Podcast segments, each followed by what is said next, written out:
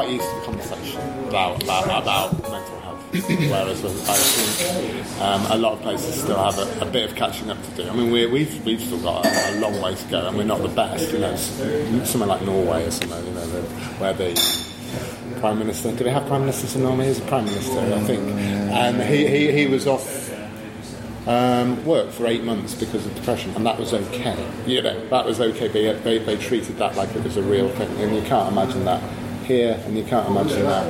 Um, Do you think there would be something like a call if Cameron said, "I'm"? I'm, I'm uh, I don't know. It, it, would be divisive. You know, I think I think even if um, you know the right noises were made, then I think I don't know actually. I don't know where we are with that, but it, it would be interesting to see what would happen if the, the average Conservative voter have rights on their word. Oh, how has that book changed things for you? Because it was it was interesting just put just literally just googling your name. Yeah. I know that's the most probably the recent most recent interview you've done, but it does. It's sort of added this whole other dimension to to, to, to, to you totally. as a fiction writer and totally. And I, I you know, it, it, it wasn't published in a big way. You know, I mean, uh, Canongate probably wanted another novel from me. It, you know, they were going to publish what wanted to write because the humans had done well Canongate, so I felt quite free at that point. But it definitely, you know, didn't get a lot of money. It wasn't sort of didn't have a big advertising campaign.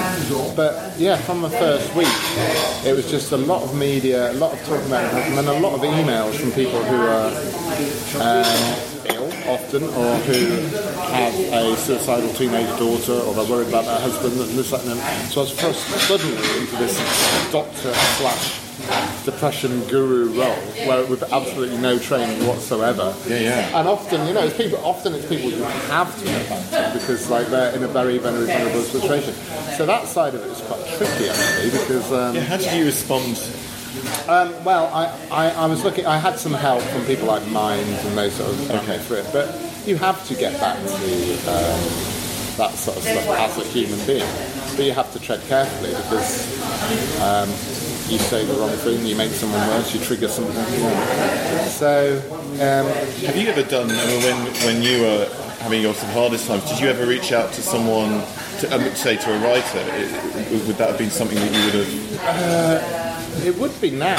I think when I was ill, you know, when I was really ill, my hardest times were like 1999, 2000, 2001, pre-social media. Um, pre-Wikipedia, I think. You know, the internet was there, but it wasn't really the connecting force it is now. So it, it would have been hard to do that online. I mean, I, I, you know, there's all sorts of terrible things about the internet and mental, for mental health reasons, but I think the one good thing about the internet is that for someone who's ill, and it's certainly a mental illness where you, where one of the symptoms is that feeling of isolation and disconnection. It gives you at least the illusion or the idea of being connected, and you know it would have been easier for me to feel less alone um, in the internet age because you, you know I, I melodramatically thought no one had ever felt like this. This is the worst anyone's ever felt. You know, you think very melodramatic thoughts. Whereas, you know, and it is terrible and it is intense and all of that, but it, it, it, it's a common intensity and it's a common terror and it's felt by a lot of people. So, um, can I ask what, what, when you said earlier that what's the the, the bad side of the, the incident? So I don't actually want to talk. No, no, no, no. Um, no, no, no it wasn't. I, it, we're totally wide open, whatever, wherever yeah. it goes. Um, but the times I've run into trouble are things like I have real problems around technology and I have to be quite careful about. I get a bit obsessive, and a bit compulsive, yeah. and things like that. Me too. Um, in, in yeah, well, I mean, well, like, like, social media. I mean, they design it to be addictive. Mm. You know, they, they, they, they've got some of the best technological and general brains out there, being paid a lot of money to make these things addictive.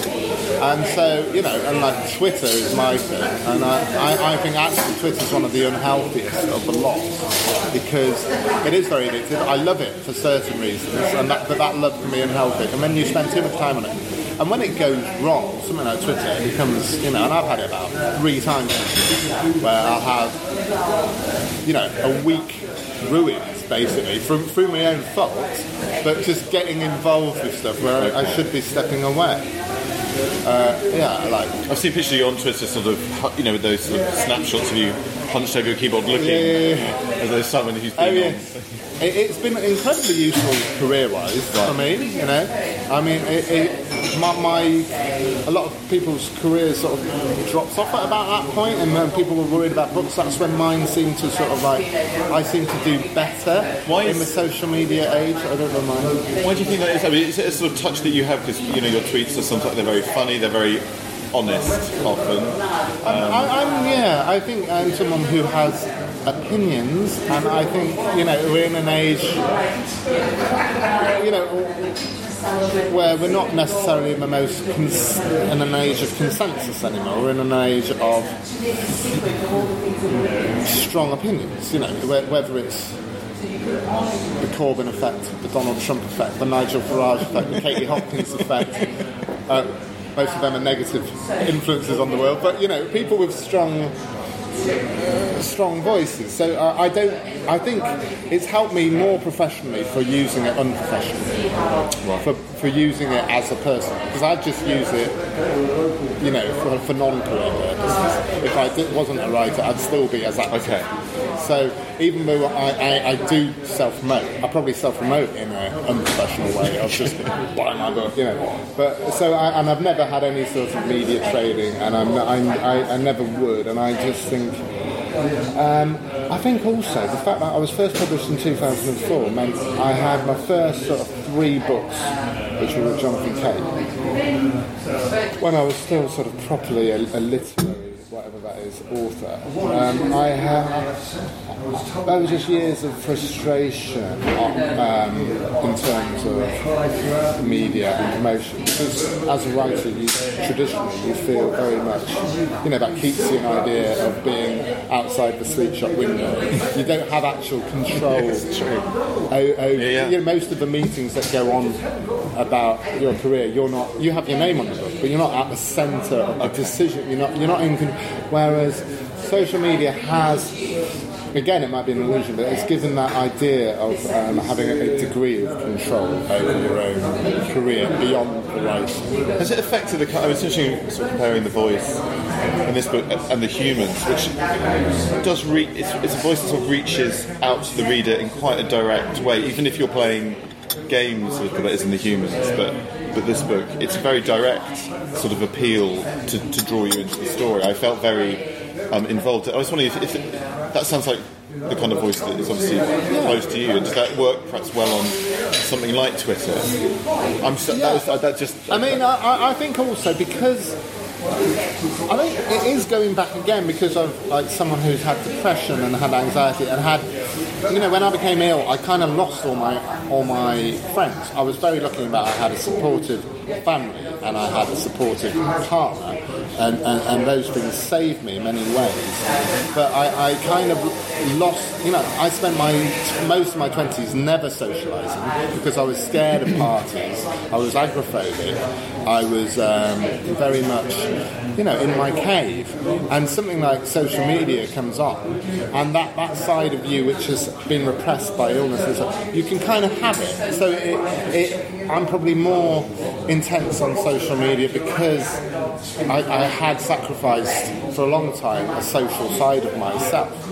Not because I wanted to, but because I had to, because the illness was sort of making me that way. So I, I feel like I'm always sort of playing catch up for my lost 20s and, and that you know what I mean? So it's, um, it, it, it's a way of ha- having friends and feeling connected to the world without um, wi- wi- without the sort of mental strain sometimes.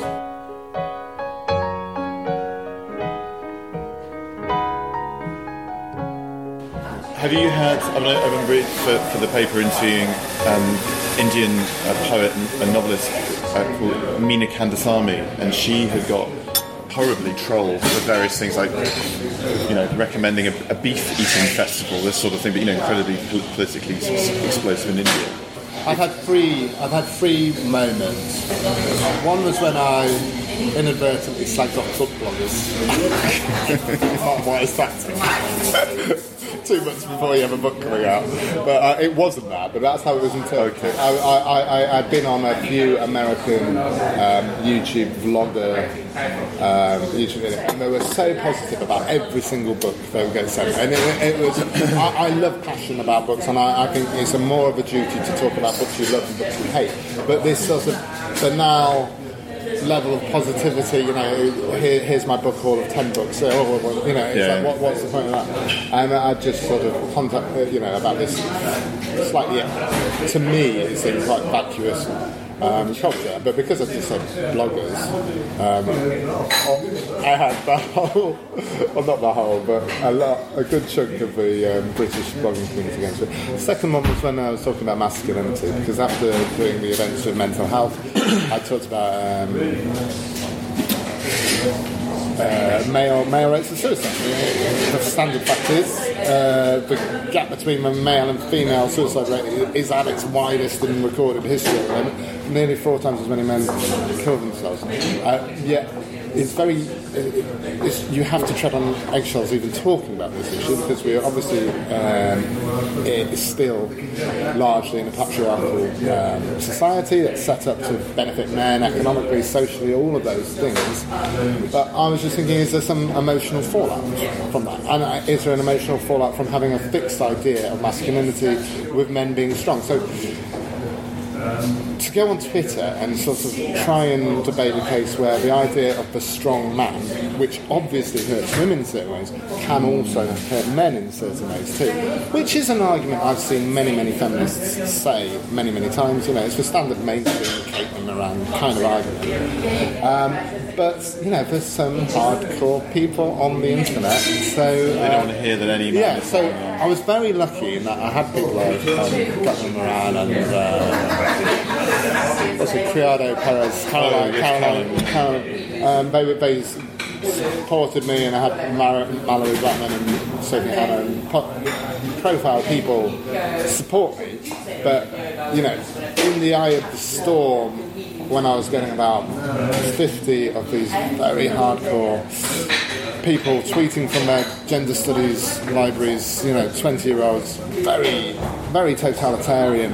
Um, you know, so you'd say something like, you're for equality, and they say, well, we're not for equality. And they'd say something like, you know, I thought feminism, feminism's nothing to do with men. But you can't talk about masculinity without occasionally um, mentioning feminism or women because the genders are. And so if feminism has the answers, then you have to therefore use some of those answers, as especially if men are part of the problem. But as I'm a man, as I'm a white, middle class, heterosexual, it's just. It, it's very hard.